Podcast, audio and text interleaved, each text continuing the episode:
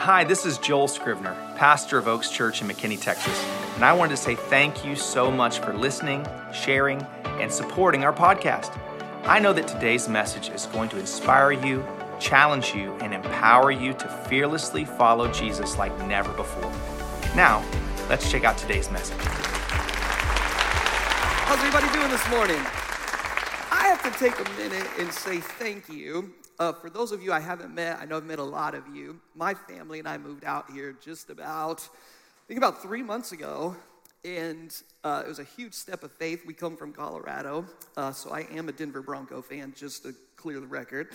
Uh, but uh, we moved out here from Colorado, uh, just a huge step of faith for our entire family. And I just gotta say, this church is so stinking awesome. I, I'm, give yourselves a hand, would you? You guys are just like full of love and grace and just uh, totally welcomed our family in. So I just, I'm so excited to hear your stories and get to meet you, get to know you. I know we've done lunches and coffees and hung out in the lobby together. Uh, but I believe this this morning as we continue this series on Shine, God is about to use you in a radical way. God is about to put you in a position to impact the people in your life that are the most important. How many by an uplifted hand would say, I love my family? I care about my kids, my grandkids. How many with your other hand would say, uh, my friends are important to me? In fact, I have friends that are so close, they pretty much might as well be family. And so uh, I, I believe that God is going to use you to shine. And so I brought this Bible up with me. How many know this is old school right here? Like this is a Bible-thumping Bible. Any Bible thumpers in here? Like I, if I laid hands on you with this, you would fall out in the spirit whether you wanted to or not. It would just be over. It's that thick. And so uh, I received this Bible uh, when about, wow, I would say at least seventeen years ago. And it was so cool. It was a special thing for me. Uh, they actually took this Bible before I was ordained into ministry, and they passed it around the church. And so all these different pastors, uh, elders, deacons, all these different people uh, laid their hand on this Bible and prayed, hey, whenever Adam preaches the word of God, let it come from a context of love. Let it come from a place of joy, and let it come from a place that miracles can happen. And so it's really special to me, too, because my grandmother, who has passed, she actually laid hands on this Bible. And so I was going to be cool. I had my laptop ready. I was going to look, you know, new school, like I had my stuff together. And I said, no, nah, tucking my shirt in, going old school, bringing my Bible, thumping Bible. And uh, we're going to get in the Word and see what God has to say. Can I get a good amen? Amen. So turn with me, if you would, if you have your Bible. We're going to start in First Corinthians chapter fourteen. First Corinthians chapter fourteen.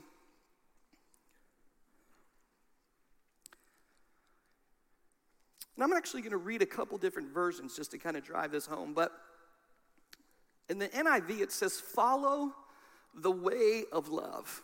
Follow the way of love. In the New King James Version, it says, pursue love. And in the New Living Translation, it says, let love be your highest goal. And I wrote this down for you today, that you can't follow God if you don't know how to follow love. You can't follow God if you don't know how to follow love. How many know love, when you really get Christ in your heart, will lead you to do some weird things? Uh, Pastor Joel shared a couple weeks ago Uh, about some wild things that almost embarrassed him, but he stepped out in faith to love people really well.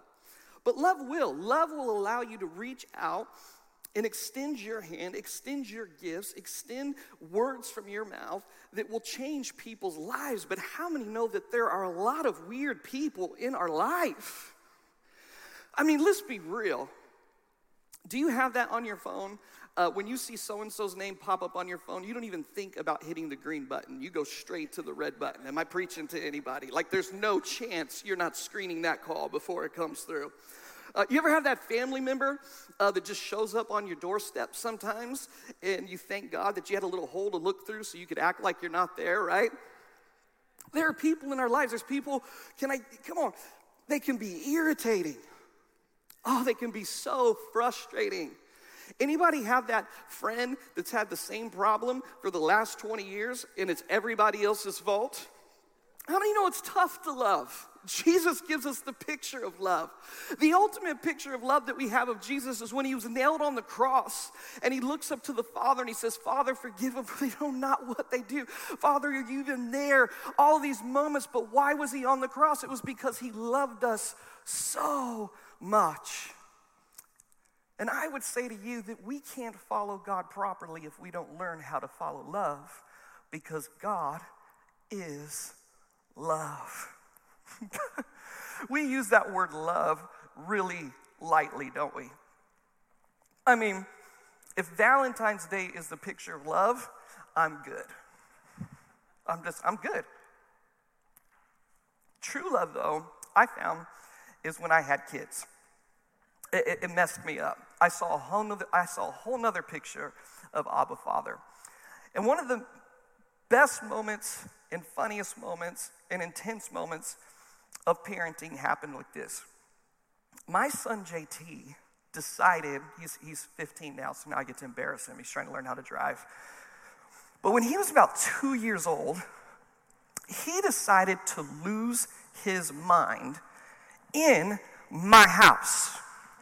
Not his house, my house. He wasn't paying rent. He wasn't paying the bills. He wasn't doing laundry. He wasn't cooking. He wasn't doing any dishwashing. And he's in my house, and he has a whole room to himself, a whole playroom. I never got a playroom. Do you have a playroom? I don't have a playroom. But he got a whole playroom to himself. In that playroom, it was decorated with, I, I believe, at least thirty to forty stuffed animals from his grandparents. He had toys. He had, let's take it old school, a Thomas the Train set. Come on, somebody. He had all these gadgets. He had a basketball hoop, all this stuff, and he decided that he was just having a bad day. Anybody ever have a bad day, even as an adult? You don't even know why you're having a bad day. You, you just are having a bad day. And then all of a sudden, you're driving down the road, somebody cuts you off, and you're like, oh, freak out, because you're having a bad day. Jonathan had one of those moments. And he just starts kicking the basketball things over, taking all the Thomas the Train stuff. He's just throwing it all over the room. And I'm going, Joker, I don't even have a playroom, and you are disrespecting my house. So as a young dad, I went to discuss the situation at hand. And I said, Jonathan, what kind of demon has possessed you? I didn't say that. I didn't say that. But I said, J T, what is wrong with you? And J T's like, I'm mad. I'm about to laugh at this point because it is so over the top and so exhausting that my son is freaking out at this level. And I said, you know what? Time out. Two of the weakest and strongest words a parent can ever use. You see, my wife and I, I grew up in a house, anybody ever, you don't have to raise your hand if you don't want to, but you ever... something. You were raised in a house where you got beat. Like, it wasn't even a spanking. A lot of hands went up there. Jesus, we just pray for healing, emotional devastation. Um, so Sarah and I have this talk because she doesn't want me to spank him. And I'm like, all right, well, as long as timeout works, you know, I'll consider that. I told timeout, buddy. I put him in a corner. It's a little plastic blue chair. And I go, time out. It's time to start acting right. He, whew, almost getting mad going thirteen years ago. He stands up, grabs the blue chair, hurls it at me like a W W E superstar, and says, no, Daddy, you time out. How many know Texas came alive in this individual right here? I can't replay the details, but we got things in order. We got things in order. But what I found in that moment is actually, it, it wasn't as big of a deal as I'm making it, but is that I loved him so much still. I had so much grace for him still. Do you know we serve a God that loves us no matter what our temper tantrums are, no matter how we make mistakes, no matter what stupid thing that we did? Come on, somebody in here prayed that prayer. God, if you just get me out of this police car, I will live for you. Come on, if you can just get me out of this situation, I will live for you, right? And we have moments, and what I saw was, that was too loud. Um, what I saw was, is the grace of the Father. But when we follow God, we have to follow love just like Jesus loved. And ladies and gentlemen, can I talk to you this morning? There are people who are broken in McKinney, Texas. There are people who are broken in Frisco and in Allen, in this Collin area. And you know who God's looking for to see their lives change? He's looking for you to be the conduit that will speak forth life and have love like Jesus loved. Heal like Jesus was able to heal. We know we're not the one full of love. We're not the one that is the healer. We're not the one that's all great. But if we will allow God to decrease us, that he would increase inside of us, we can actually make a difference in our world. I want to look at Luke chapter fourteen. And we see in the context of Luke chapter fourteen, verse one, that Jesus is going to an interesting house. How many know that Jesus did a lot of wild things? And this one actually was pretty wild uh, when you understand the context. He was actually going to one of the head Pharisees' house, one of the most religious guys on the land, and Jesus is going to his house. Now, uh, I don't know where you're at. I tend to do better with sinners than I do religious people. You're a pastor. I'll say it again. I tend to do better with sinners than religious people because I serve a God of love and grace, and I know what he's brought me through. Can I get somebody to help me right there? Uh, so so the sinner thing we get, and we're, we're talking about him going to the well with the lady that had issues and had multiple affairs and was in the middle of adultery, and we're like, oh, that's a good Jesus. And we go, but when we go that he's at the head Pharisee's house, we're kind of like, eh, so what? Here's the thing. Jesus loved everybody. It didn't matter how sinful you were or how religious you were. He still loved you. So he's at this banquet. He's at a party. Jesus, you know, what I love about him is you always catch him hanging around fest- festivals, banquets, and food all the time. I'm like, that's my kind of Jesus right there. And it says this in verse fifteen. As they're sitting around this banquet, hearing this, a man sitting at the table with Jesus exclaimed, "What a blessing it will be to attend the banquet in the kingdom of God." And Jesus replied this story.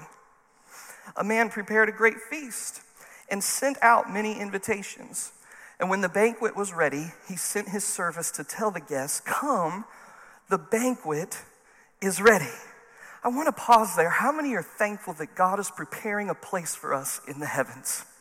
That God is at work right now, that we'll be reunited with our grandparents and reunited with loved ones that we lost too early. But God's preparing a party that's unlike any party that you could ever imagine in the place that the King of Kings and the Lord of Lords dwell. It is the banquet. It is the feast of heaven. Come on, somebody. It says, when the banquet was ready, he sent his servants to tell the guests, "Come, the banquet is ready." But all of them began making excuses. Now, before you judge too quickly here, I think we've all made a lot of excuses in our life. One said, "I have just bought a field and must inspect it. Please excuse me." Another said, "I have just bought five pairs of oxen and I want to try them out. Please excuse me." Um, I'm sorry to make it into the Bible with these excuses. Those are terrible excuses, right? Come on, business people. You don't buy land, especially back then. Now we got, you know, you know, Google and all the different stuff that you can use and your smartphone. Back then, you didn't buy a piece of land before you looked at it. That's a terrible excuse. I'm going to buy a piece of land and then go check it out. The next excuse isn't even better. I, I got five yokes of oxen. I'm going to I'm going to go check those out. That's like saying I'm going to go to the Cadillac dealership and try out the car that I already bought. It's a bad excuse. Then it goes on. Another said, "I now have a wife, so I can't come." I can give an amen on that one right there. Anybody, you first get married? When I first got married, I, listen, ladies, I love y'all, and I don't know if you're like my wife. I had no idea how many hair products and makeup products one person can have. Literally, we're in Laguna. We were helping a church plant, and I'm brand new married. You know, I got stick of deodorant. I got a toothbrush and toothpaste, shampoo and conditioner, and then I had that old school like Walmart gel. Y'all know what I'm talking about, like the Green Goose stuff that just, your hair stays forever. That was all I had. Sarah's like, hey, babe, can you help me with these boxes right here? I'm like, yeah, where would you like them? Oh, they're all for the bathroom. There were five boxes. I'm like, are we opening up a salon up in here? Another said, I now have a wife, so I can't come. I'm busy. But these major excuses, I know we're cutting up today, thanks for having fun with me, are three areas that I believe all of us make excuses in. The three major excuses here were possessions, profession, and affection. Come on, our our possessions can keep us distracted. I was going to come to the church, but the Cowboys are playing. I was going to come to the house of God and serve, but you know what? I got that boat that needs my attention. Nothing wrong with possessions until they get you off track from what God wants you to do. I'm preaching good up in here this morning. I like stuff. Anybody like stuff? I like stuff, but when it excuses me not to do the will of God, I've got to evaluate that. The second excuse was profession. How many know we're busy? Work is hard. Some of you businessmen, businesswomen, you, you have multiple positions in the world. However, at the end of the day, we're called to follow God and called to follow love. And the third thing is our affections, the people that we're connected to. However, they can become an excuse if, if we don't get our priorities straight. Benjamin Franklin said, he that is good for making excuses is seldom good for anything else. You know that person you can never connect with? They just always got a reason why they can't connect. I pray that we're not that, but that we would open up our lives and our time to people. I know Pastor Joel's preached about this a lot. It's tough. When you're a pastor, you're leading a church, your most valuable commodity is time. But yeah, I honor him and love him because I watch him make time for people who are hurting and for broken. I've even had people go, why is Pastor Joel mean with that person? I'm like, I don't know. It's Pastor Joel. He's doing what he does. He loves people. And I pray that we're a church that loves people. In fact, I know that we are because you have loved me and my family so well. And you know what? I believe we're going to see more salvations, more rededications, more people get plugged into the church than we've seen ever in the history of Oaks. I believe it's what the next step is for us. So it goes on. The servant, verse twenty-one, returned and told his master what they had said.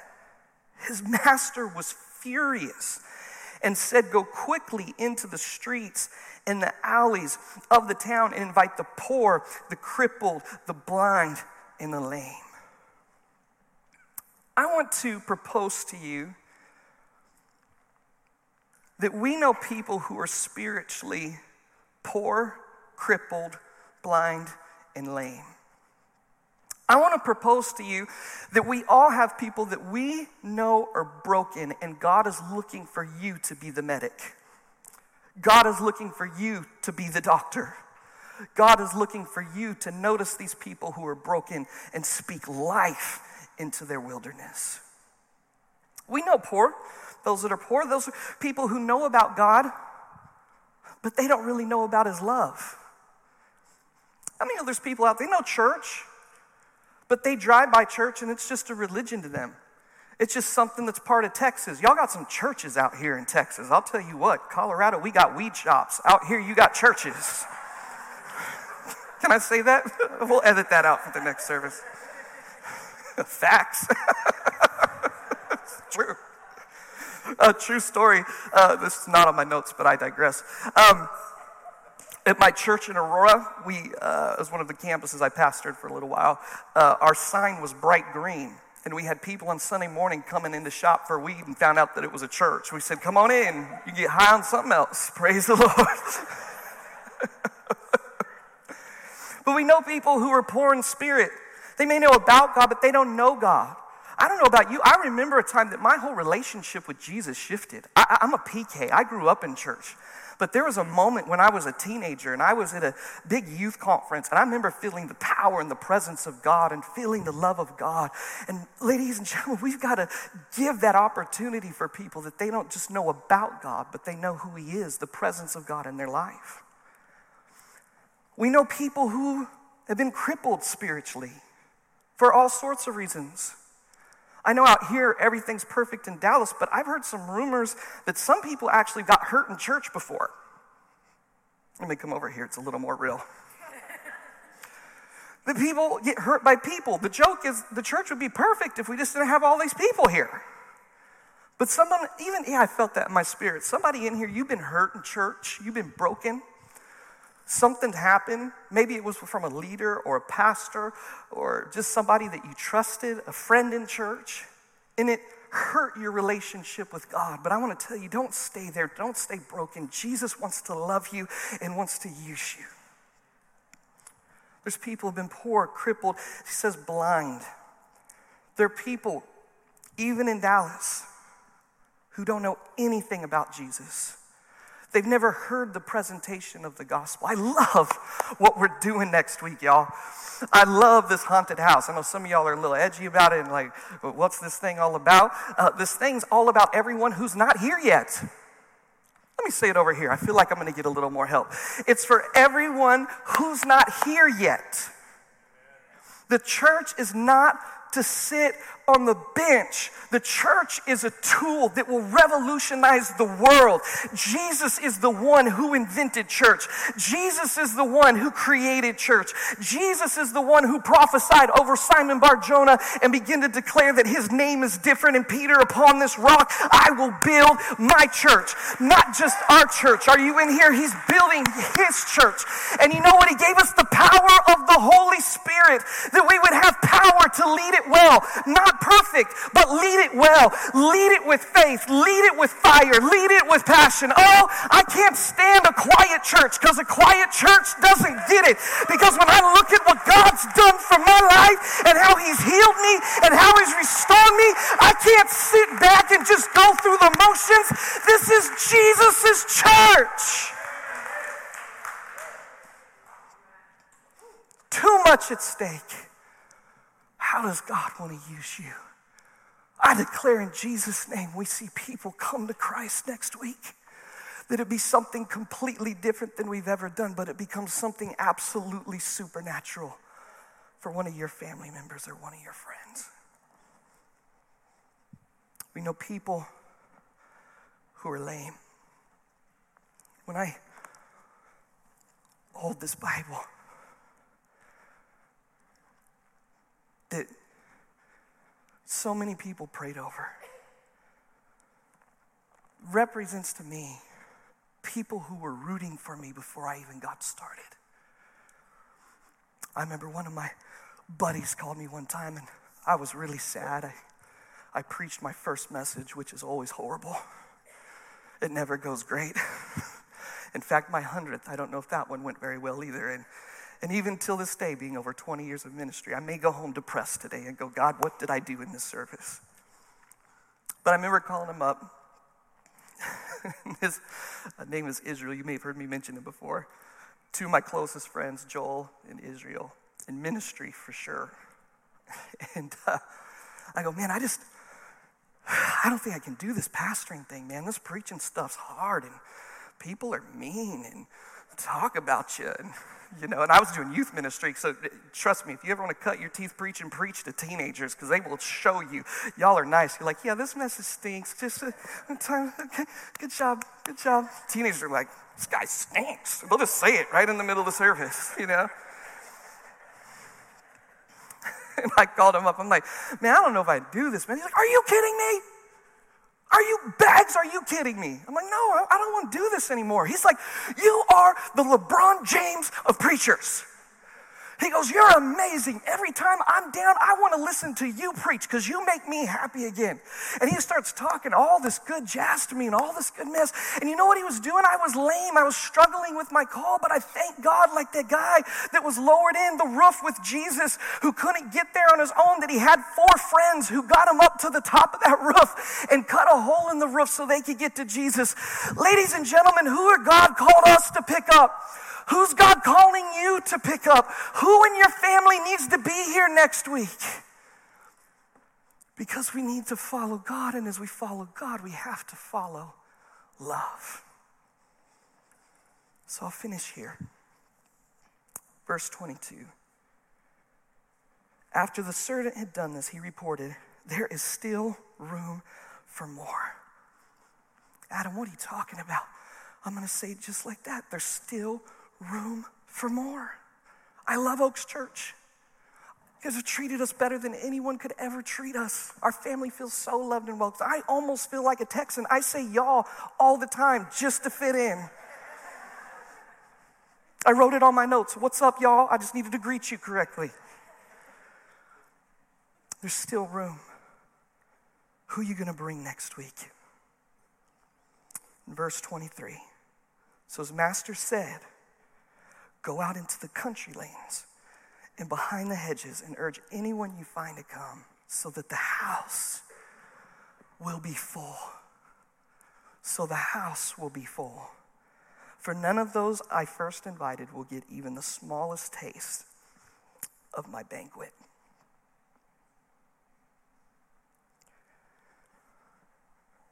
Jesus is giving this beautiful picture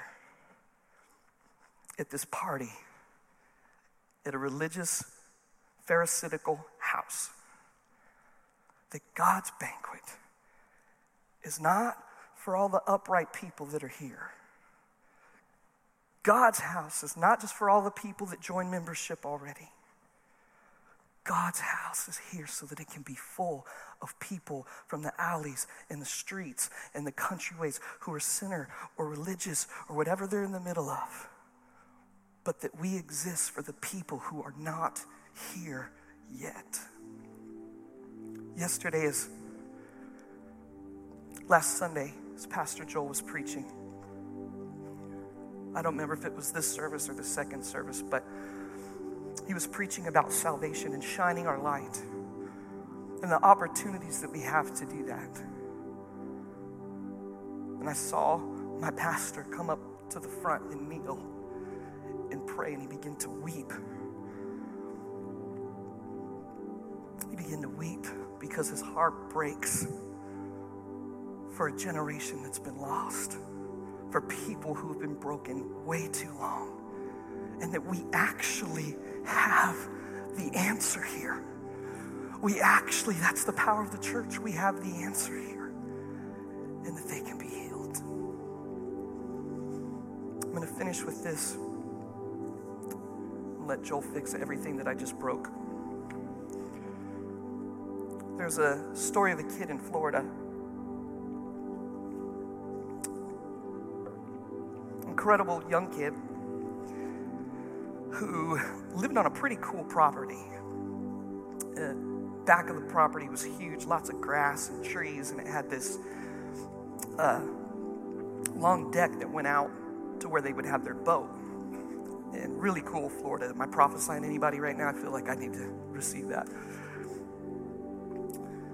And every day it was his tradition. This kid would literally jump out of his school bus that dropped off pretty near his house.